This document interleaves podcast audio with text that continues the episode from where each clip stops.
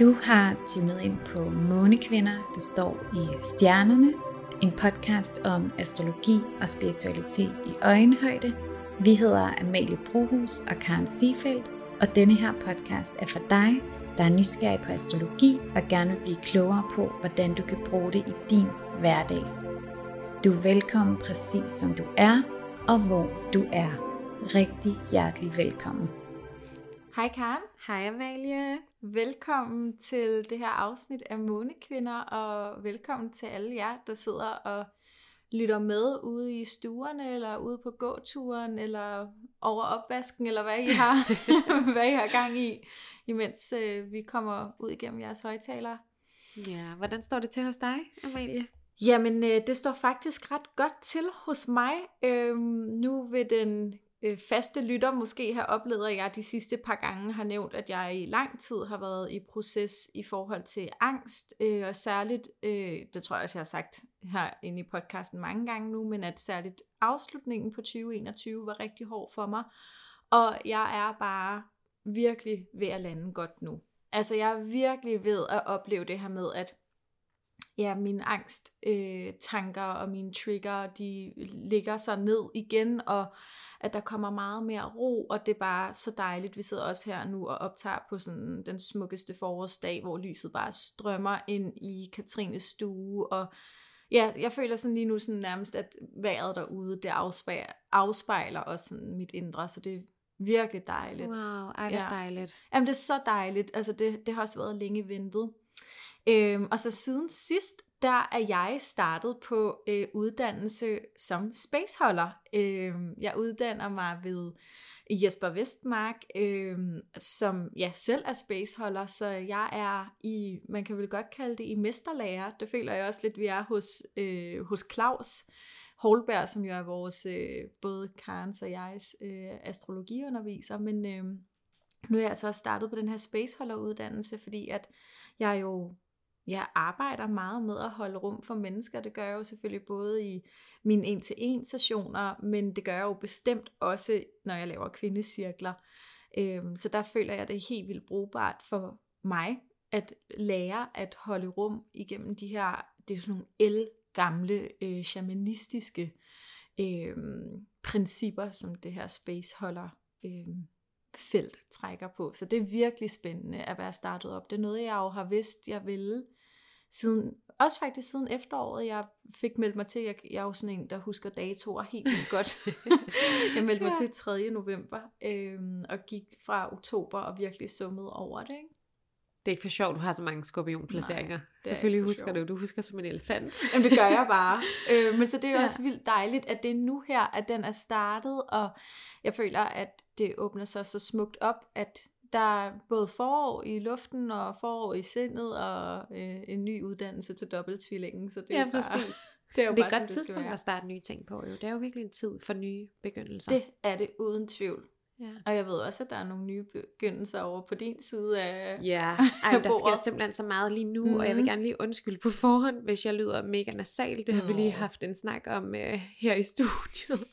Jeg har været så heldig at få biholebetændelse igen. Mm. Um, ja, det er simpelthen bare en tilbagevendende ting, efter jeg har uh, været gravid. Yeah. Mega irriterende, men uh, det skal jo ikke stoppe os fra at optage. Så I må altså leve med, hvis det lyder som om, at jeg har en tennisbold i næsen. Så slemt lyder det altså overhovedet Nej, man kan høre det selv, tror ja. jeg. Mere. Ja, det lyder nok værre for dig inde det i hovedet. Jeg. Altså, jeg kan godt høre lidt på din stemme. Ja. Den er måske ikke så sådan uh, high-pitched, høj, den plejer at være.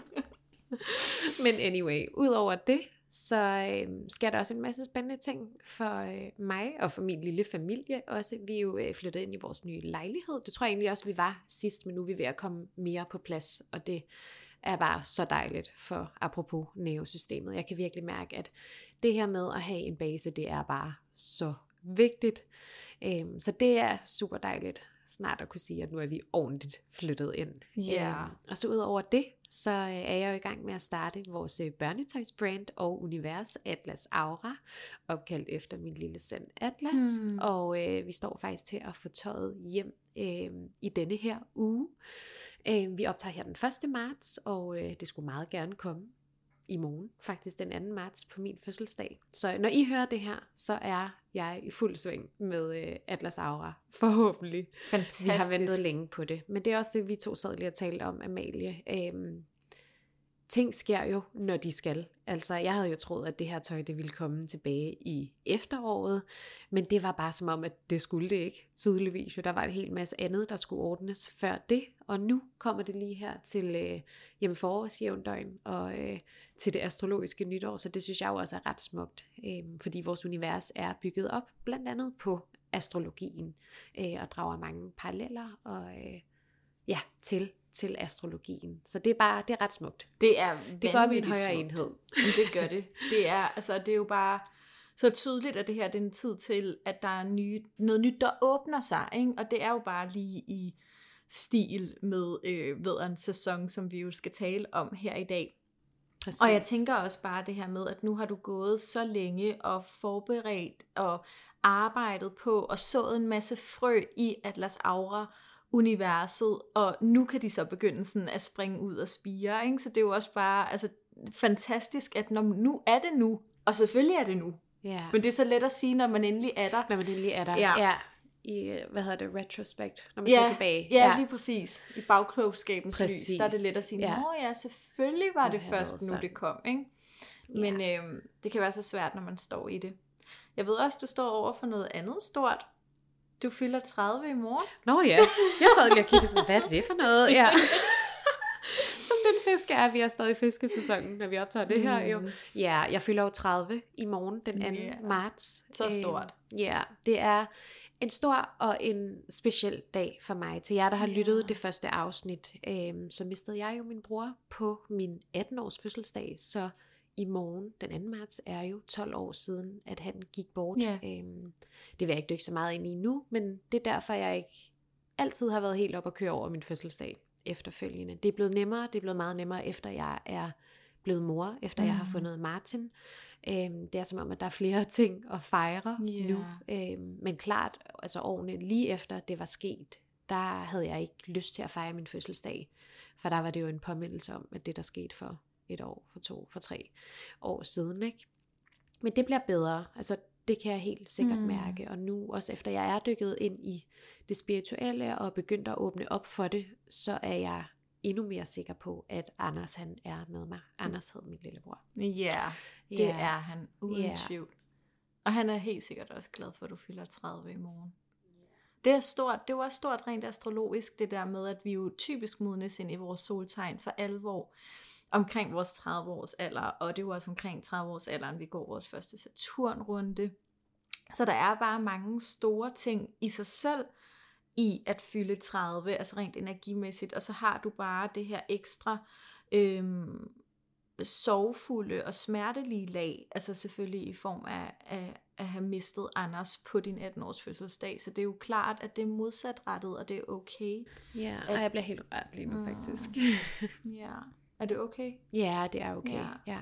Det er bare min nervous laughter. Du, jamen, du må altid, ja, ja. der er altid plads til at blive rørt, men det er bare, jeg vil bare virkelig sådan sige, at det giver så god mening, at det er sådan modsat rettet, og det er jo bare dejligt at høre, at du har fået plads til, at glæden gerne må vokse, for det betyder jo ikke, det er at, jo det. Ja. at sorgen eller kærligheden til Anders nødvendigvis er mindre. Det betyder bare, at der vokser noget mere lys udenom, eller sådan, forstår Absolut. du, hvad jeg mener med det det? At der er, 100%. er jo en kerne af sorg og Lige smerte, præcis. og den bliver ikke Ja. mindre, men, men det andet bliver større. Helt enig, en og det er jo også det her med altså sorg og kærlighed, det er jo, det er jo to, tider, to sider af samme Det er det. Fordi vi sørger jo kun, fordi vi har haft en meget stor Mm. mm. kærlighed. Så man kan jo sige, at kærligheden lever jo videre. Det gør den, men sorgen er der Ja. også. Så man kan sige, at kærligheden er blevet til sorgen, og i Mm. sorgen ligger kærligheden, hvis det Ja. giver mening. Ikke? Det giver smuk Ja. mening. Så det, der rører så mange ting lige nu. Ja, Kan I nok godt høre. og det er bare stort tillykke med i morgen, sweetie. Ja. Det Tak, er så sweetie. stort. Nu må vi endelig sige 30 år. sweetie. Du må godt Det lige et godt trække et sweetie-kort, Ja, når Karen fylder 30. Men det er så også that is En, it. vi har et sweetie-kort til, øh, til, når jeg fylder 30 til oktober. så kan vi lige trække det igen. Men stort tillykke med i morgen. Jeg ved, det bliver en fantastisk dag, og det er dejligt at følge dig på din rejse. Tusind tak.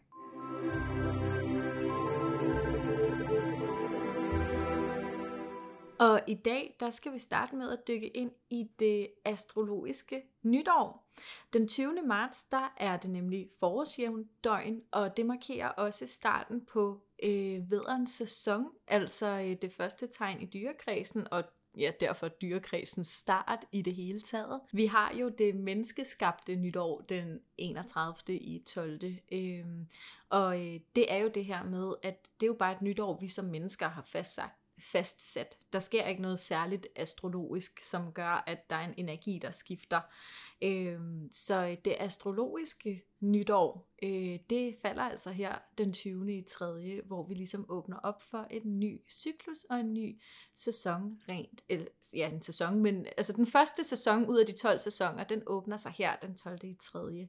Så med øh, astrologisk nytår, øh, starten af vederens sæson, der slår vi altså et helt nyt år an, og en helt ny energi an, øh, for de her kommende øh, 12 sæsoner. Der starter altså en ny cyklus rundt i dyrekredsen her. Så vi har tænkt os at kigge lidt på Ingrids horoskopet for vederens sæson. Øhm, og øhm, solen, den står jo sjovt nok i vederens tegn. og øh, vederen, når den er det første tegn i dyrekredsen, så kan man også sige, at der ligger det her med, at vederen er en ny begyndelse på alle punkter, og det er det astrologiske nytår også. Det er en ny energi, der åbner sig, og ofte når vi sådan øh, Øh, beskæftiger os med vederen, især sådan, øh, når man bare skal tale om vederen, så bliver den tit beskrevet som værende hurtig, fremad, øh, sådan, altså fremadgående, en pionær ud over øh, stepperne, der er bare gang i den, gang i den. Den er jo hersket af Mars, ikke? så der er jo bare sådan en, en, en kæmpe energiudladning i, led, i, i lederen. i vederen. Øhm, og, og det er bestemt også rigtigt. Altså der er virkelig sådan, altså man kan næsten blive sådan helt, øh, som om man har drukket alt for mange kopper kaffe, øh, vederagtig sådan energi, ikke? bare klar til at sætte afsted ud over starthullerne. Øhm, og den energi er der bestemt, fordi vederen er det første tegn, det er et kardinaltegn, det er et ildtegn, altså der er så meget power i vederen. Men noget jeg også synes, der er vigtigt at få med i vederen, det er det her med, at det jo er det allerførste tegn. Og at det er som om, at i vederen, der åbner alting sig. Så jeg ser også vederen som værende sådan den her, øh, de blomster, der åbner sig og springer ud den allerførste forårsdag. Altså som om, at okay, nu står den her energi sådan nærmest helt stille, men samtidig helt åben og klar til, at vi tager de her nye skridt. Og det synes jeg også er en rigtig fin dimension af vederen at have med her, når vi træder ind i vederens sæson og det astrologiske nytår og alle de nye ting, der sådan skal til at åbne sig. Så det er virkelig sådan en øh, tid til, at nu skal der ske noget nyt, når vi træder ind i vederens sæson. Det er også ret fint, fordi vederen, nu når jeg sidder og tænker over det, mens du sidder og taler her, det, vederen korresponderer jo også med første hus. Jeg ved godt, vi taler ikke huse nu, når vi laver de her indkaldshoroskoper, men i det personlige ja. horoskop, så første hus, det er jo kroppen. Altså det er vores læme, det er det, det er der, vores sjæl bor, og det, ja det er via kroppen, at sjælen er i stand til at udføre dens arbejde her mm. på jorden jo. Mm. Så det her du siger med blomsterne, der springer ud, og sådan, det er jo, fordi det er meget fysisk. Ja. Altså, nu lander det på jorden, og nu er vi klar til at bruge det hernede, agtigt. Og øh, en af de ting, der også er spændende at kigge på øh, her i Ingrid er, hvilke planeter solen taler sammen med. Og øh, solen står faktisk i øh, det, der hedder en konjunktion. Vi har talt om øh, konjunktionerne før i forrige afsnit, så det må vel have været i vores 6. afsnit. Vi har et afsnit, hvor vi taler om horoskopets aspekter. Ja. Øhm, og der er konjunktionen en aspekttype. Så det er man jo velkommen til at lytte til, hvis man har lyst til. Helt kort er en konjunktion, når planeterne står tæt sammen. Og øh, det, som sker lige nu øh, her på... Øh, her når vi går ind i vædderens sæson, så står solen sammen med Neptun og Jupiter og Merkur. Mm. Øhm, Neptun er jo vores planet for drømme, for fantasi øh, og spænder enormt vidt fra kaos til klarhed. Øh, så er der Jupiter, som er vores planet for ekspansion, udvidelse, forståelse, øh, hvad skal man sige, højere indlæring. Øh, og så er der Merkur, som handler om alle former for kommunikation. Det at gøre fælles via øh, sproget, kan det være, for eksempel. Så når solen ligesom taler sammen med de her tre planeter, Neptun, Jupiter og Merkur, så handler det altså om Neptun at være intuitiv, intuitiv tune ind på sin intuition, dyrke sin spiritualitet, og ligesom åbne op for det her, øh, at der er mere mellem himmel og jord. Det er virkelig en tid til det nu. Øh, en tid til at vågne på en måde, faktisk. Øh, og når solen taler sammen med Jupiter, så er det en tid til at åbne sit hjertechakra. Jupiter korresponderer med vores hjertechakra. Flere af planeterne korresponderer med forskellige chakra, og Jupiter er altså hjertet. Så det er altså en tid til også at åbne sit hjerte og være åben over for nye ting, være mere rummende, være mere rummelig, øhm, og acceptere, at der er flere forskellige måder at gøre tingene på. Jupiter, som jeg nævnte før, står jo også for udvidelse og ekspansion, så man kan også, tolker jeg i hvert fald, øhm, en tid til at udvide sin horisont og sin spiritualitet mm. på en måde. Øhm, og så når vi har Merkur med ind over det, så handler det altså om at sætte ord på. Som jeg nævnte før, så handler Merkur om alle former for kommunikation. Så det handler altså om at sætte ord på, hvad hedder det, hvad er det her, hvad er det, jeg mærker inde i lige nu. Øhm, for det vi jo kan med vores ord, det er jo faktisk at hele. Altså det er jo at et at gøre fælles, men når vi gør fælles og fortæller, hvordan vi har det inde i, og hvordan det er, vi oplever verden, fordi verden er jo kun sådan, som den er, for, fordi vi oplever den, som den er, så skabes der pludselig en bedre forståelse. Igen Jupiter. Så det hele hænger ret smukt sammen, kan man godt høre. Øhm, så er det sådan lige nu, at, øh, eller sådan som planeterne står lige nu, så øh, går Pluto ind og blander sig. Og Pluto, som vi har talt om et par gange efterhånden, er jo planeten for vilje og transformation også, men altså særligt vilje, og det er både øh, den fri vilje og den fri modvilje. Pluto har det til en start med at være meget enten eller. Enten er man full on, eller også så gider man bare overhovedet ikke. Så man kan ligesom tolke det på den måde, at når Pluto taler sammen med Sol, Neptun, Jupiter og Merkur, øh, så er det enten forbudt at være mig, solen er mig i et horoskop, solen er vores kerne, eller så skal man ligesom gå ind og vælge aktivt at at jeg må gerne være mig med alt det, jeg rummer, med mm. min spiritualitet, med min åndelighed og kontakt til øh, det, der er større øh, end os. Så helt konkret det, Pluto taler sammen med, altså hvilken som helst planet Pluto taler sammen med et horoskop, der ligger ligesom et valg, man skal tage. Øh, er det her noget, du vælger at gøre, eller stiller du dig med kryds og ærmer og siger, nej, det vil jeg ikke, jeg vil ikke kommunikere, jeg vil ikke udvide min horisont og de her ting. Så der ligger altså et aktivt valg. Øhm, og når vi taler Pluto, øhm, så er der også ofte meget kontrol indover. Mm. Pluto elsker kontrol, og jo mere kontrol vi gerne vil have, jo mere angst kommer der også, for vi kan jo ikke styre det hele. Det er faktisk meget få ting, vi kan styre. Øhm, og det leder lidt tilbage til det her med, jamen vær åben for det, der sker, og have en tillid, Jupiter, til at det skal nok gå det her, og jeg kan godt klare de her ting, selvom jeg ikke nødvendigvis ved, hvad der skal ske i morgen, eller om en uge, eller om et år, som jo ofte er det, vores sind bekymrer sig om, og det er jo fordi, vi så gerne vil kontrollere det. Ja, alting vi kan gøre er jo at tage et skridt ad gangen, og tage ansvar for os selv. Øhm, så ja, kontrol, det er et øh, spændende fænomen, som vi ofte ikke rigtig har noget ud af, andet end at angst er et fint biprodukt. så, øh, så ja, det giver virkelig god mening, synes jeg, det her med, at, at vi skal vælge at åbne op for de her temaer, der står sammen med solen. Øhm, solen laver også et par yderligere aspekter, som er værd lige at tage med her i starten af det astrologiske år. Der er et aspekt fra øh, solen til Marke Marke, som handler om, at vi skal gå og stå selv og forbinde os til vores selvstændighed. Øh, så det er bestemt også noget, vi kan tage med os her, når vi tager fat øh, på den her nye cyklus, altså at gå og stå selv, gør tingene på din måde, lad være med at vente på de andre, øh, gå dine vegne, øh, og Saturn taler også med Marke Marke, så det vil også sige, at altså, der, vores selvstændighed er noget, vi skal lære at kende, altså, fordi Saturn jo er den store lærermester, og Marke Marke er vores selvstændighed, men det er virkelig en tid til at gå og stå selv. Og så har solen også et aspekt til Uranus, og det gør, at det også er en tid til at tabe ind i det fremadsynede, det idérige, og måske noget af alt det, du har rent og forestillet dig på, ja, netop et idémæssigt plan. Tid til at lande det på jorden, tage konkret handling på det, få det til at springe ud her øh, i takt med, at vederens sæson åbner sig.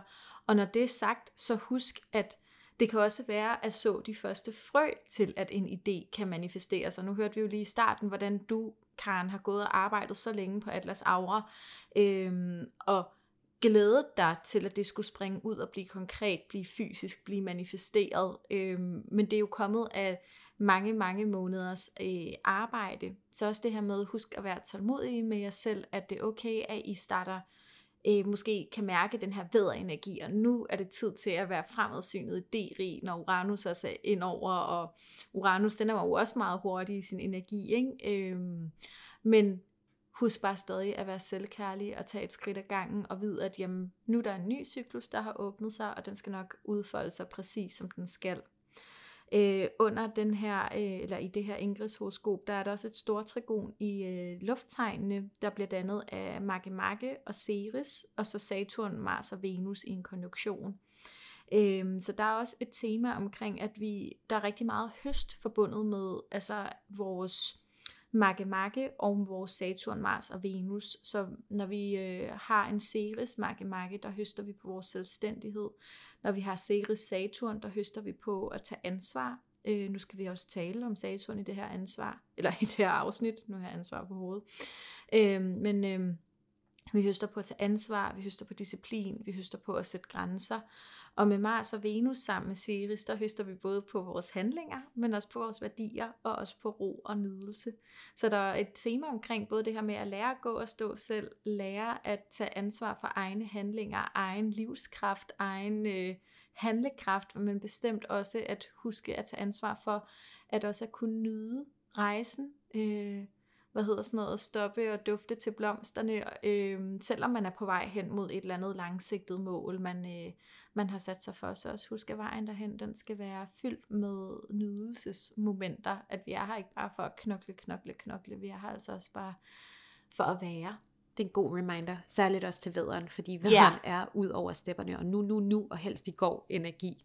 Det kender jeg godt med en progressiv sol i vederen, og en mm. horoskophersker, og alt muligt forskelligt. Øhm, og der handler det lige om, stop op og nyd en gang imellem, og anerkende, at et, du er præcis, hvor du skal være, to, alt det, man allerede har nået. For når vi tænker over det, så er der jo så mange gode ting allerede, og vi har jo allerede taget en masse skridt, mange flere end vi havde sidste år på samme tid. For eksempel. Det hjælper mig nogle gange at tænke, når om sidste år på denne her tid, der sad jeg og ville gerne nå det ene og det andet og det tredje, som jeg rent faktisk har nået i det her år. Så det skal nok komme, når tiden er moden. Så har vi samtidig i Ingrids horoskopet et, øh, det vi kalder et T-kvadrat, endnu en form for aspekt med øh, Pluto, Haumea måne mm. øhm, og Eris, og det er et stort, eller ikke et stort kvadrat, det er et T-kvadrat, som har ligget over os i flere år. Ja. Øhm, hvor mange år er det efterhånden? Jeg har lyst til at sige tre, men jeg er altså ikke helt Ja, jeg havde lyst til at sige fire. Sikker. Ja, okay. Omkring den tid. Ja, omkring den tid. Øhm, hvor Pluto jo igen handler om valget. Eris er vores øh, planet for sandhed, for retfærdighed, for ærlighed. Og Haumea, det handler om alt liv. Altså hvad giver vi liv til? Egentlig også død. Liv og død handler hav mere om. Så det handler altså om, hvad vælger vi? Øh, hvilken sandhed er det, vi vælger at give liv til? Det er en mm. tematik, vi har nævnt flere gange her i øh, podcasten. Men det giver jo meget god mening, at den ligger over os lige nu, for der foregår rigtig mange ting i verden. Og som jeg ser det, er det også et tidspunkt, hvor menneskeheden skal til at vågne lidt op. Nu tager jeg lige mm. de store briller på, men det er en tid, hvor vi skal indse, at hey, vi kan ikke bare blive ved med at leve på den her måde, vi har gjort, fordi så er jorden der lige pludselig ikke længere. Øhm, og det er meget der, mere kommer ind. Altså, hvad giver vi liv til? Altså mm. også i mm. helt fysisk form. Hvad er levende? Og nu står månen også sammen med mere, så det handler også om vores følelser. Øhm, og turde mærke de her følelser, og give liv til dem, og have lad dem komme op til overfladen, får jeg lyst til at sige. Ja, og der tænker jeg virkelig også det her, at det er jo, når du sidder og taler om det her, hvor du hiver det helt op på det store plan, ja. at det er sådan et fint øh, billede på det her med så for oven, så for neden, at øh, alt der sker oppe på de helt store linjer, det bliver også afspejlet helt ned i vores eget lille mikrokosmos, altså hvis man kan kalde sit eget liv et lille mikrokosmos, som er en del af det større kosmos og i, i virkeligheden hele universet. Ikke? Øhm, hvor det er jo også et spørgsmål om, jamen vi har nogle overordnede indflydelser, som jeg er sikker på, mange godt kan se i forhold til, hvad er det, vi giver liv til øh, som menneskelighed, men vi bliver også stillet over for, hvad er det, jeg giver liv til i min tilværelse, hvor er det, jeg lægger min livsenergi og fokuserer på, og hvad er det, jeg får til at blomstre og gro igennem mine handlinger.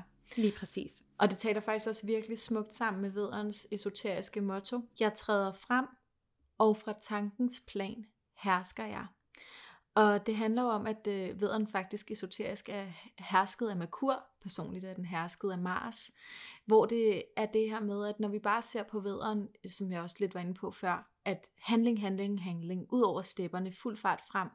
Men de her handlinger, hvis vi skal tage dem fra den sjælelige dimension, så er det jo ret vigtigt, at de kommer fra et bevidst og oplyst sted. Så ikke bare at handle, handle, handle i blinde, fordi man er god til at være i gang, god til at gøre, god til at få udrettet noget.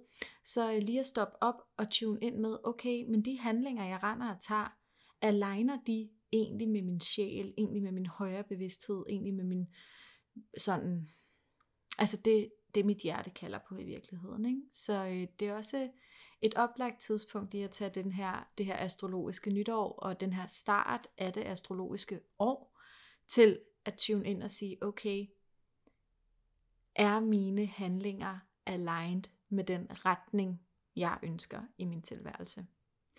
Så øh, et rigtig godt astrologisk nytår her fra os til jer.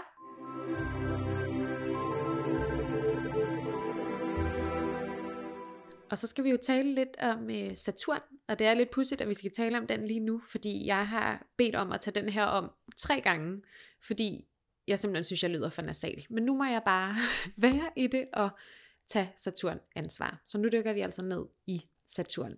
Og øh, Saturn er øh, vores store lærermester i horoskopet. Saturn står for en masse ting, som ligesom falder under det her øh, øvelse gør mester, får jeg lyst til at sige. Der er en hel masse ting, der vi er nødt til at gøre øh, for at udvikle os. Saturn handler om ansvar, og et andet ord her er noget, man er nødt til at øve sig i for at blive god til det. Saturn er ligesom denne her øh, trætrinsraket, kan man sige, at der hvor Saturn står i vores horoskop i hus, huset handler jo om områder, det vil typisk være et område, vi er udfordret i til en start. Så handler det altså om at øve sig, hvor man til sidst kan blive en autoritet, eller i hvert fald en, som er rigtig god til de her ting. Øhm, det er i hvert fald noget, jeg personligt godt kan ikke genkende til, og det kommer vi ind på meget snart. Saturn handler altså om realisme og realitetssans. Det handler om at sætte grænser, være disciplineret, øhm, og så handler den om at blive voksen. Altså du taler, eller vi talte om her i starten, hvor du nævnte, Amalie, det her med at have gået en Saturn-runde, som mm. jeg jo er meget snart ved at være færdig med øh, her ved 30 års alderen. Vi starter med at gå den omkring 28,5 år cirka øh, der begynder vi at tage vores øh, første Saturn-runde. Øh, og så kulminerer det her omkring 30 års alderen. Øh, så det er en ret, altså det er en ret interessant planet, og det der er med Saturn er, at den ligesom er, øhm, den er en port til alle de ydre planeter. Så Saturn er ligesom øh, porten til alle de her planeter, som ligger længere ude i solsystemet. Saturn ligger jo, øh, og hvad skal man sige, skiller de personlige planeter i horoskopet fra de mere kollektive planeter, eller de planeter, som først kommer i spil, øh, når vi har taget ansvar med vores Saturn. Så det er altså ligesom en forudsætning for, at de ydre planeter fungerer. Og de ydre planeter, der har vi Uranus, vi har Neptun, vi har Pluto, øh, og længere ude har vi så nogle af de nyere planeter, Makemake, Haumea og øh, og Eris. Så Saturn er altså ligesom en forudsætning for, at de her ydre planeter fungerer. Uranus handler jo øh, blandt andet om frihed, det handler også om alt det alternative, det nytænkende, idérige osv. Øh, men særligt det her med frihed øh, er interessant i forbindelse med Saturn.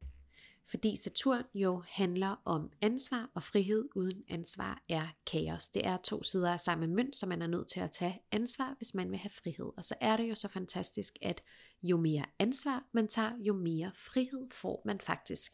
Øh, og til en start, der tænker man jo, jeg skal bare være fri til alt muligt, øh, eller gerne fri for øh, fri for alt muligt, man ikke har lyst til at gøre. Men der glemmer man ligesom, at man er nødt til at tage et ansvar for at kunne blive fri til noget. Så det er lidt fri for versus fri til, øh, hvor det egentlig er fri til, vi gerne skal blive. Øh, så er der planeten Neptun, og Neptun talte vi jo om før, blandt andet handler om drømme og fantasi, øhm, men drømme uden virkelighed kan vi jo ikke bruge til noget. Saturn er også virkeligheden og får den her realitetssans på, så før end vi kan aktivere vores Neptun, så er vi altså nødt til også at være realistiske omkring, okay, hvad er det, vi drømmer om? Jamen, jeg vil gerne være...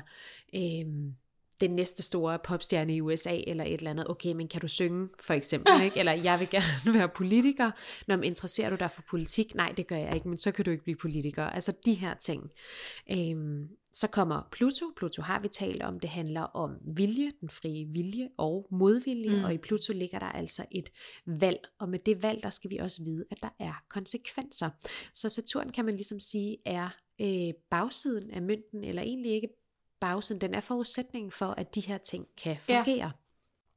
Længere ude har vi planeten Magge, og Magge handler jo om selvstændighed, det her med at kunne stå selv og gå selv, men igen er der altså et ansvar, vi er nødt til at tage, også være realistiske omkring, okay, men hvor meget kan jeg selv, også finde ud af, om det er okay faktisk at spørge om hjælp, det kan også være at tage ansvar. Så har vi Haumea, som handler om liv og død, hvad giver vi liv til? Og igen er der altså et ansvar, vi skal tage. Og det samme gælder for Eri, som jo er planeten for retfærdighed, sandfærdighed, ærlighed. Igen er der jo et ansvar, vi skal tage i forhold til, øhm, hvad formidler vi, og hvad, øhm, hvad er det, vi vælger at stå frem med. Ja, så det er jo virkelig interessant, at Saturn går hen og bliver den her ja, forudsætning eller nøgle til de planeter, der ligger længere ude i solsystemet. Og på en måde, så er det jo Saturns tema, at når vi formår at tage vores Saturn på os, altså at tage ansvar for os selv som voksne mennesker, så er der også bare en hel del ting i vores tilværelse, der flyder lettere. Og det kan vi så også se astrologisk i vores fødselshoroskoper. Øhm, hvis vi gik ind og lavede en decideret tydning af os hver især som personer, så ville vi kunne se, ja okay, men når jeg tager ansvar for min Saturn, jamen så kører det egentlig også lidt lettere, både der hvor min Neptun og der hvor min Pluto står, og så videre. Øhm, to af de, altså jeg skulle til at sige to af de vigtigste temaer ved Saturn, det er jo øjnene, der ser, ikke? Men to af de temaer, vi lige har tænkt os at pege ud i det her afsnit, det er øh, grænser og ansvar, som bestemt er to nøgletemaer i Saturn. Øhm, og det her med at lære at sætte grænser, det er også det her øhm, en vigtig del i vores måde at være i verdenen. Og jeg kan forestille mig, at mange af jer, der lytter med, øhm, som måske kan spejle jer lidt i øh, mig og Karen, kan sidde og have et tema om at have lidt svært ved at sætte grænser. Øh, det er i hvert fald et meget klassisk tema, øh, som vi kan stå overfor for mennesker, at vi kan have en overbevisning om, at vi skal være ude og hjælpe alle andre, og at hvis vi siger ja til at prioritere øh, os selv, så er det egoistisk. Øh, altså netop hvis jeg siger nej til en anden, og dermed ja til mig selv, så er jeg egoistisk, så har jeg bare øh, kun fokus på mig selv og mine egne behov, og slet ikke lyst til at være der for andre mennesker. Og det er jo bestemt ikke tilfældet. Jeg synes noget rigtig vigtigt, øh, vi skal huske på, når vi sætter grænser, det er det her med, at vi kan ikke hælde fra et tomt kar. Øh, så når jeg siger nej til andre, så siger jeg ja til mig, og når jeg sørger for at fylde mig selv op først, så kan jeg også være noget helt andet for andre igennem det. Så derfor er grænsesætning en virkelig, virkelig vigtig øh, del af det at være i verdenen, øh, og i det at indgå i relationer med andre mennesker, og også det her med, at vi skal også kunne respektere hinandens grænser. At øh, der er jo det her citat, jeg kan ikke huske, om vi har sagt det før i podcasten, men det her med, at nej er en fuld sætning. Så jeg behøver ikke at forklare eller forsvare, hvor mine grænser går, eller hvorfor de går, hvor de går, eller om de går et sted i en periode og et andet sted i en anden periode. Øh, og på samme måde behøver andre mennesker heller ikke at forklare eller forsvare deres grænser over for mig. Vi skal acceptere og værne både om vores egne grænser, men også bestemt over for, når andre sætter grænser over for os. Øhm, altså for at passe på dem, for det er jo derfor, vi sætter grænserne. Det har jo ikke noget at gøre med nødvendigvis, at vi ikke vil andre mennesker, men at vi er nødt til at passe på os selv først. Og det er en vigtig læring, og det ligger altså også i vores Saturn at lære at sætte grænser typisk. Øh, nogen er bare super dygtige til det, øh, og det er jo bare dejligt. Så hvis du sidder derude og hører det her og tænker, jeg er bare den bedste i verden til at sætte grænser, så hylder vi dig og siger, way to go, hvor er det godt, du værner om dig selv øh, og passer på dig selv, og så kan du være en forgangskvinde eller mand for os andre, der lige har et lille tema om at lære det. Og Udover grænser, så er ansvar jo virkelig også en virkelig vigtig del af Saturn. Øhm, og når vi lærer de her forskellige Saturn-discipliner, så er det jo en naturlig del af vores udviklings- og modningsproces og vores proces hen imod at blive voksne mennesker. Og det, det egentlig vil sige, det, det vil sige at være voksen, det er faktisk at tage ansvar for sig selv. Og en indsigt, der ligger der, der passer rigtig fint sammen med grænsesætning, det er det her med, at jeg har ansvaret for mig. Der er kun én person, der har ansvaret i mit liv, og det er mig. Og den sætning gælder også for alle andre omkring mig. Så det vil også sige, at jeg kan hverken gå ud og tage ansvar for andre mennesker, deres proces, deres udvikling, deres følelsesmæssige tilstand. Øhm, og jeg kan heller ikke kontrollere andre mennesker. Det hverken kan eller skal jeg. Og omvendt, så kan jeg heller ikke øh, sige, om ansvaret for mig selv, ej, det gider jeg ikke tage. Det er der nogle andre, der må tage. Øh, så der ligger det smukke punkt i her at opdage, om jeg har ansvar for mig, og det er faktisk det, det vil sige at være voksen. At tage ansvar for sig selv og sine handlinger. Øhm, og nu er Saturn jo også vores planet for erfaringer, så der er jo det her med, at jamen, mine handlinger, det har konsekvenser. Og det er jo selvfølgelig universelt, det ved vi godt i forvejen. Øhm, men det vi også skal huske er, at altså det vi render og indsamler os, det er jo så også erfaringer. Så de her konsekvenser af vores handlinger, det kan lyde så hårdt, men i virkeligheden så er det jo bare erfaringer ned i puljen til at udvikle os som mennesker. Og øh, ansvar, det betyder faktisk gensvar. Altså at vi svarer igen på livets udfordringer, fordi vi kommer jo ud for en masse udfordringer, som bringer udvikling til os. Øhm, så det at tage ansvar, det er jo at svare igen på det, der kommer til os. Øhm, fordi apropos øh, kontrol, så kan vi jo ikke kontrollere, hvad der sker omkring os, men vi kan tage ansvar for os selv, hvad vi selv gør, vores egne handlinger, vores øh, egen måde at være i verden på. Men vi kan jo selvfølgelig ikke kontrollere det, der sker af udefra kommende faktorer. Og det er også det, man skal huske med vores Saturn, øh, at det her med at blive voksen og tage ansvar for sig selv, det er jo ikke det samme som, at vi ikke kan komme ud for uretfærdigheder i tilværelsen.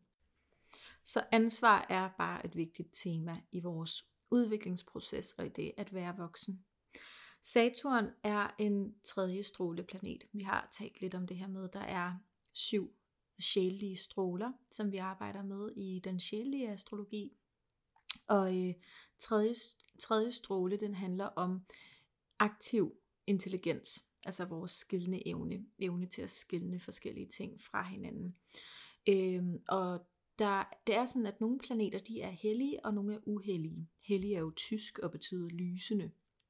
Øhm, og Saturn er en hellig tredje stråleplanet, og jorden er en, jeg tror faktisk ikke, man siger uheldig, jeg tror, man siger ikke hellig. Ja, ikke hellig, eller ja, ikke lysende. Ja, en ja. ikke hellig tredje stråleplanet. Øh, så det vil sige, på den måde kan man ligesom øh, tabe ind i, at Saturn lidt er jordens storebror. Det er den, der er vores ja, lærermester, som du også sagde, Karen. Og et eksempel på, hvordan er det, vi skal opføre os, øh, når vi er hernede. Altså, hvordan er det, vi burde opføre os. Og det er ligesom der, der kommer den her øh, lærermester tema ind for Saturn. Astrologisk der anser vi jorden for at være en skole, skolen for læring gennem lidelse og smerte, som det jo så optimistisk lyder, og øhm, det, er jo, det er jo netop det, at vi er hernede som sjæle for at udvikle os, og Saturn som den store lærermester, der hjælper os til at udvikle os, til at blive voksne, til at tage ansvar for os selv,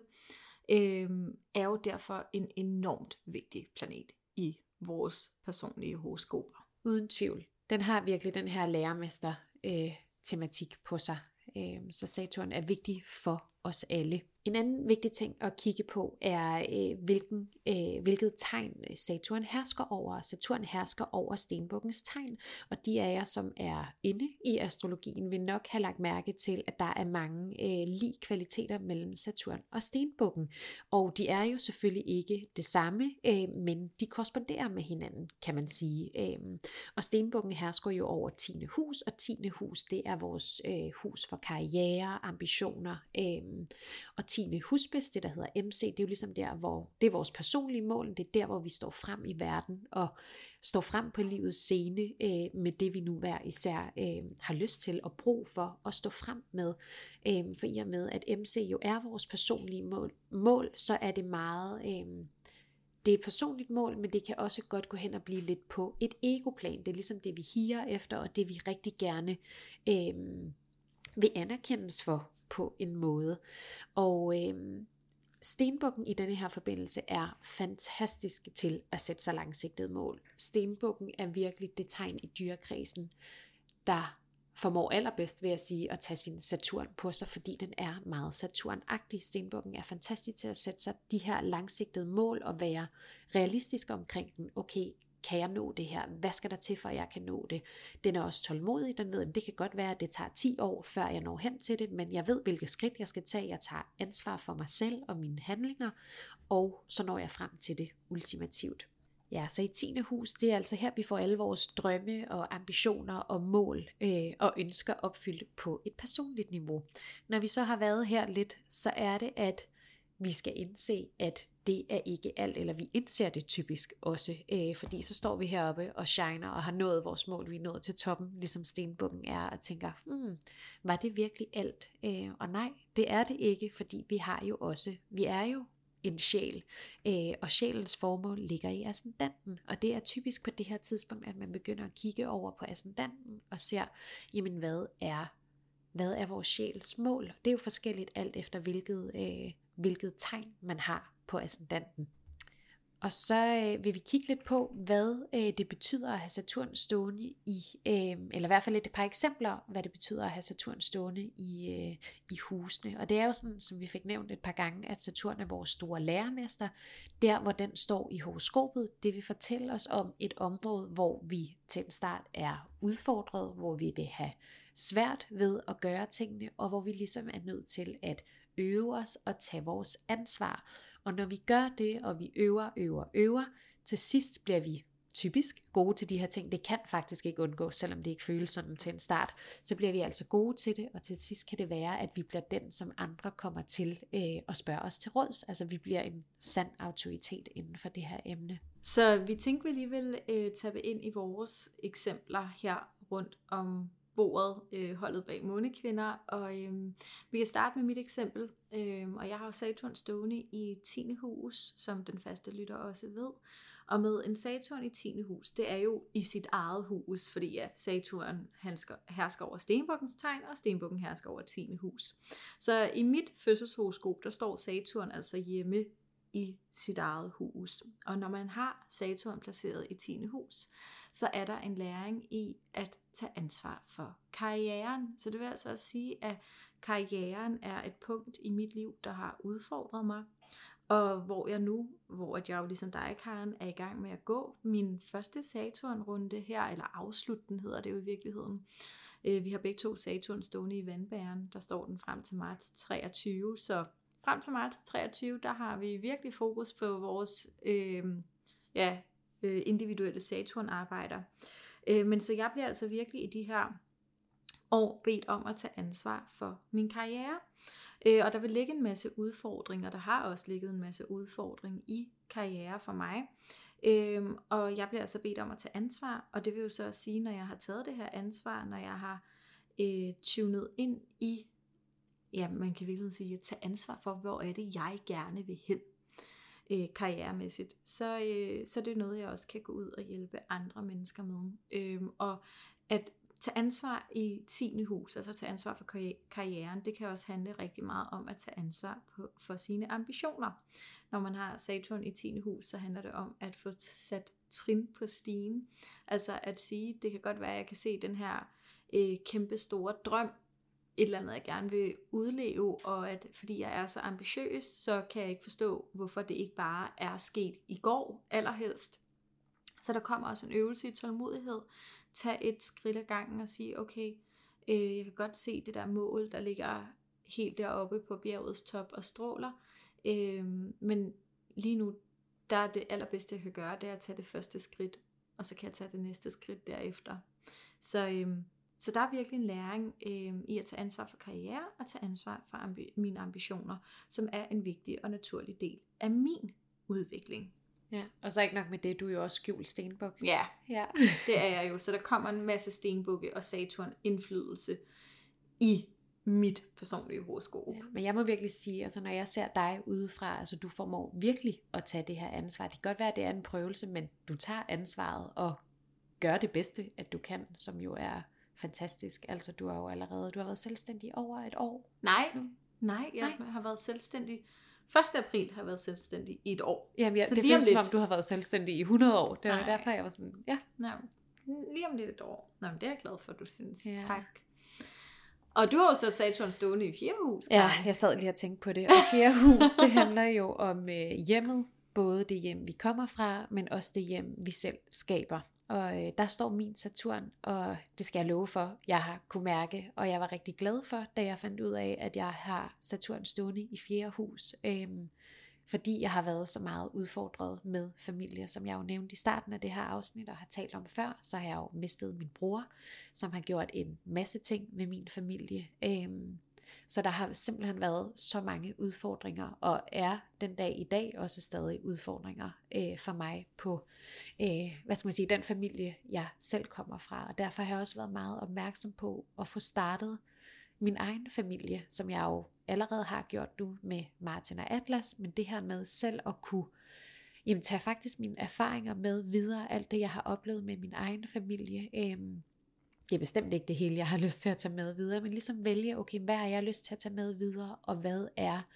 øh, hvad er fortiden, og hvad har jeg ikke brug for at tage med ind i den måde, jeg skaber en familie på. Øh, så der har jeg virkelig godt kunne mærke min Saturn, og jeg kan stadig mærke den den dag i dag. Og den måde, jeg kan mærke det på, er øh, særligt på det her, hvad skal man sige, frihedsniveau, der kommer Uranus også lidt med ind over. Men det her med, at jamen nu har jeg skabt en familie, og vi er nødt til at have nogle, hvad skal man sige, faste rammer, altså noget så lavpraktisk som øh, at spise aftensmad til et bestemt tidspunkt, eller at der skal hentes på det og, til, det og det tidspunkt, eller hvad der nu skal ske. Det her med at tage mit ansvar, stadig virkelig øh, være min Saturn bevidst, og jeg kan jo bare se, at ting løber meget nemmere, når jeg gør det, og når jeg er i stand til, eller når jeg formår at tage det her ansvar. Så nogle gange går jeg tilbage i min måneidentitet og bliver meget øh, umoden, og er sådan, nej, jeg skal bare have frihed, og jeg, jeg kan slet ikke det her, og jeg gør det jo alligevel. Øhm, men er ikke altid den bedste version af mig selv, når jeg så gør det. Så helt klart med en Saturn i fjerde hus, hvis du sidder derude øh, og lytter med og har en Saturn i fjerde hus, øh, så kan det være en af forklaringerne på, at der ligger en masse udfordringer i hjemmet, både det du kommer fra og det du selv skaber. Jeg synes, det er en fed, øh, det er en dejlig ting at vide det her med Saturn, altså hvor man har den stående henne, fordi alle jeg har talt med, der passer det simpelthen spot on. Altså der, hvor man har Saturn stående, det er typisk der, man er udfordret. Øh, Så det er en dejlig viden at have med sig. Ja, det er jo virkelig her, hvor astrologien går hen. Og, mm, det er jo et bevidsthedssprog, ikke? Så det her med at kunne tage og kigge på det her horoskop og sige, jamen det er klart, at du er udfordret omkring, om det så er hjemmefronten, om det er karrieren, om det er dine venner, om det er din økonomi, altså om det er dit selvudtryk, jeg kunne sidde og ramse alle de forskellige livsområder op, at det giver mening, at der er udfordring forbundet med det her. Det er en naturlig del af din udvikling. Og når du tager ansvaret på det her livsområde, jamen, så vil du også udvikle dig og naturligt komme til at stå meget, man kan sige, mere øh, bevidst i dig selv. Øh, og øh, Dennis han har jo faktisk også Saturn i fire hus. Ja. Så øh, der er jo masser, masser af læringer på hjemmefronten til jer to. ja. øhm, og så har vi så også Katrines Saturn-placering, og Katrine har Saturn stående i 6. hus, og med en Saturn i 6. hus, der handler det om at lære at tage ansvar for hverdagen. Så kort kan det i virkeligheden siges, fordi det er i 6. hus, vi finder vores hverdag, øh, rutiner og rytmer. Så at lære at tage ansvar for, at man har en hverdag, hvor man har nogle rutiner og nogle rytmer, øh, måske endda nogle små ritualer, som man sætter rigtig meget pris på. Det vil jo selvfølgelig udspille sig forskelligt for alle øh, Saturner i 6. hus, men sådan en god rytme kan jo være at finde ud af, okay, hvordan er det egentlig, min morgen skal se ud? Er det, er det bedst for mig, at jeg starter med at drikke morgenkaffe, og nu siger jeg læse avis, det har jeg aldrig selv gjort i mit liv, men altså, I forstår sikkert billedet, eller er det ja. bedst for mig, at jeg starter med at meditere, eller altså, hvad, hvordan ser en god morgenrytme ud for mig? Altså, at tage ansvar for det her med, at rytmerne og de små ritualer i hverdagen, øh, de fungerer. Så ligger der også et tema med en Saturn i 6. hus om at tage ansvar øh, for sit arbejdsliv. Og det er jo lidt sjovt, når øh, Saturn i 10. hus handler om karrieren. Altså, der kan vi godt få nogle fælles træk ind, hvor at øh, karriere, det er jo sådan meget også i forhold til sådan mål og retninger og ambitioner, hvor at i 6. hus, der finder vi vores lønmodtagerarbejde. Så det handler det om at tage ansvar for, ja, enten det, altså at have et lønmodtagerarbejde, man rent faktisk gider, eller at tage ansvar for, at nå okay, men jeg skal måske ikke være lønmodtager, jeg skal være selvstændig. Og der vil man så selvfølgelig gå hen og kigge på vedkommendes andet hus og se, hvad for nogle temaer, der så ligger der. Øhm, og en lille sidste ting i forhold til en Saturn i 6. hus, der ligger også en læring i, at øhm, det er jo jomfruens hus. Så tage sig godt af kroppen. Øh, altså det, vi taler god hygiejne, god kost, god bevægelse. Så øh, men Saturn i 6. hus, der er det en naturlig udviklingsvej. Og øh, udover at have Saturn stående i huse, så har vi dem jo også stående i tegn. Øhm, og der tænker jeg bare, at vi bare helt kort lige kan zoome ind på, hvad det vil sige at have Saturn stående i vandbæren, som Karen og jeg har, og Saturn stående i fiskens tegn, som Katrine har. Lige præcis. Ja. Og det er jo en generationsting. Øh, Saturn står i en planet i hvor mange år, eller står i tegn i hvor to mange og et halvt år, ikke? To og et halvt år, Så øh, ja. det, er jo, det er jo små generationer, kan man sige. Øh, men, men stadig er det jo bestemt en kollektiv planet, ikke? Så Lige præcis, og det er noget, vi vil kunne mærke kollektivt. Altså nu for eksempel vores generation, øh, der, for hjem, der fornemmer jeg, at der er meget det her med, nu vandbæren er jo det her også frihedselskende tegn, øh, fremadsynet, øh, original, mm. elsker alt det alternativ, alt det nye.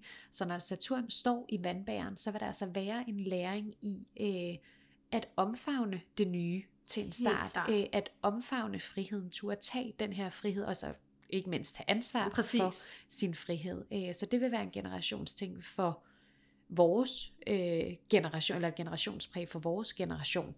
Ja, lige præcis. Og for Saturn i fisken, som jo så er generationen lige efter os, fordi ja, sjovt nok kommer fisken efter vandbæren i dyrekredsen, øh, der øh, vil det jo så være en læring i at lære sig selv at kende spirituelt. Altså at lære sin spiritualitet at kende, hvad vil det sige for mig at være spirituel, øh, og også faktisk at lære at sætte grænser, fordi at fisken jo er hersket af Neptun, og Neptun i udgangspunktet er grænseløs. Så der kommer også en læring Øhm, og det ligger jo faktisk generelt til fiskens tegn, at man skal lære at sætte grænser, hvor end man nu har fisken placeret, det gør det, ja. placeret henne. Præcis, og der havde vi faktisk øh, en snak på uddannelsen sidste gang om det her, kan fisk sætte grænser? Mm. Mange tænker, at fisken kan overhovedet ikke finde ud af at sætte grænser, den er hersket af Neptun, grænseløs, det, det, det. Men fisken kan godt sætte grænser, den skal bare gøre det intuitivt. Yeah. Fisken er så enormt intuitiv, den er nødt til at mærke ind i sin mærke sin intuition for at mærke, jamen, vil jeg det her, eller vil jeg mm. ikke, går jeg med her, eller gør jeg ikke. Det er intuitionen, der skal på spil her, fordi ellers, ja, så kan fisken have rigtig svært ved at sætte grænser. Og det taler jo virkelig godt sammen med det her med, at ikke skulle forklare eller forsvare sine grænser.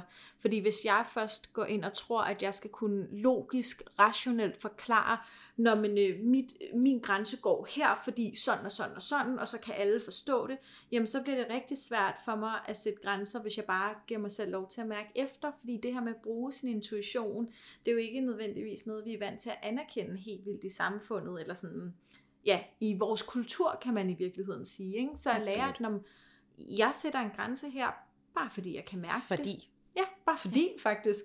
Punktum. Punktum, ja. At det er, en, det er en læring til, jeg vil næsten sige til os alle sammen, ikke? altså når vi indgår med hinanden. Øhm, så det tænker jeg bare lige på i forhold til fisken generelt, og det taler ret fint sammen med grænser som tema, i at vi skal lære, at vi behøver altså ikke at rationalisere og logisk forklare hvor grænsen, hvorfor grænsen går, hvor den går. Jamen, den går, hvor den går, fordi jeg kan mærke det. Det kan jeg personligt så godt mærke. Nu er jeg jo Mm. fiskesol, som vi Ja. har slået fast.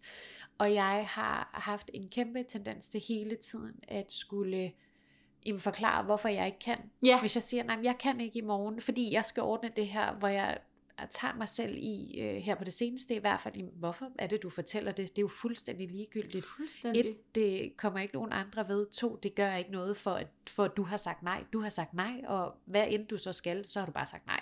Jamen præcis, og også lidt det her med, jamen, det kan også være, at du bare ikke havde overskud til at ses i morgen. Det kan godt være, at du, Ja. ja. altså, at du ikke skulle noget, eller, og det er også igen sådan en, nu, nu rører vi lige ud på en lille tangent, men hvor jeg, altså det er sådan noget kultur- eller samfundsmæssigt med, når man har du travlt, øh, eller hvad skal du? Jamen, jeg skal faktisk bare gå en tur i skoven, og måske drikke en kop kaffe med min mand, og glo ind i væggen i tre timer, altså lad mig være. altså det, det er lidt den her med sådan, øh, jamen, jeg, jeg behøver ikke at skulle noget. Jeg kan godt bare have, og nu siger jeg i gåseøjne eller citationstegn, jeg kan godt bare have travlt med at være der for mig selv og lade mig selv op. Og igen, hvis jeg nu øh, tager tiden til at sidde og glo tre timer ind i væggen, hvis det var det, der fyldte mig op, det er det så ikke alligevel, men jeg tænker, I forstår billedet. Hvis det var det, jeg havde brug for, bare at sidde og totalt space ud og være i min egen verden, jamen, hvis det så fyldte mig op at gøre det, så har jeg jo også bare meget mere overskud at gå ud til og møde verden med bagefter. Præcis, og du skal ikke forklare, hvorfor Præcis. du gør det, for det er din grænse. Ja, jeg kan i hvert fald øh, virkelig fortælle, og nu er det jo også, jeg har jo også Sol-Uranus aspekt. Har du også det? Ja. Ja, ikke? Jo. Hvor at, jeg kan jo godt mærke, at jeg er jo ikke sjov at være sammen med, hvis jeg ikke har fået min alene tid. Altså, jeg, jeg bliver ikke hyggelig at være sammen med, og jeg vil egentlig våge at påstå, at jeg er et meget hyggeligt og socialt og snaksaligt menneske. Det er Men hvis jeg, men hvis jeg, ikke, hvis jeg ikke har taget min alene tid, så, så bliver jeg bare ikke hyggelig at være sammen med. Så det er jo også det her med, jamen hvis vi bliver ved med at sådan selvopoffre os, øh, og ikke sætte vores grænser, jamen hvem gør vi det i sidste ende for? Jeg er godt klar over, at vi gør det for nogle andre, men altså får de andre overhovedet det, de har brug for fra os, hvis vi ikke er fyldt op? Ja, lige præcis. Og det er et levn fra fortiden, får Ja, jeg lyst til at sige. Altså, det synes jeg jeg også. har et billede af de her mødre, som, som gør alt for alle, render og støvsuger, og laver mad og passer Ja. børnene, og hvad ved jeg. Øh, men er egentlig slet ikke glad for det. Har egentlig mest af alt brug for at tage noget tid til sig selv, og det kan udspille sig på mange fronter. Nu er det bare, fordi jeg selv er blevet mor, og selv godt kan mærke det her nogle gange med, at give så meget af sig selv hele tiden, men glemme at fylde sig selv op, fordi så er jeg heller ikke glad. Så bliver jeg også en sur mor. Jamen, det giver jo så god Ja. mening, og det er også her, hvor jeg tænker sådan, at når vi, når vi snakker grænser, der skal vi jo også forstå, at det her med at sætte grænser er jo ikke det samme som ikke at vil være der for andre, eller ikke at vil støtte øh, sine veninder, sin familie, øh, altså sine nære mennesker. Det er jo ikke det samme som, man ikke gerne vil andre mennesker.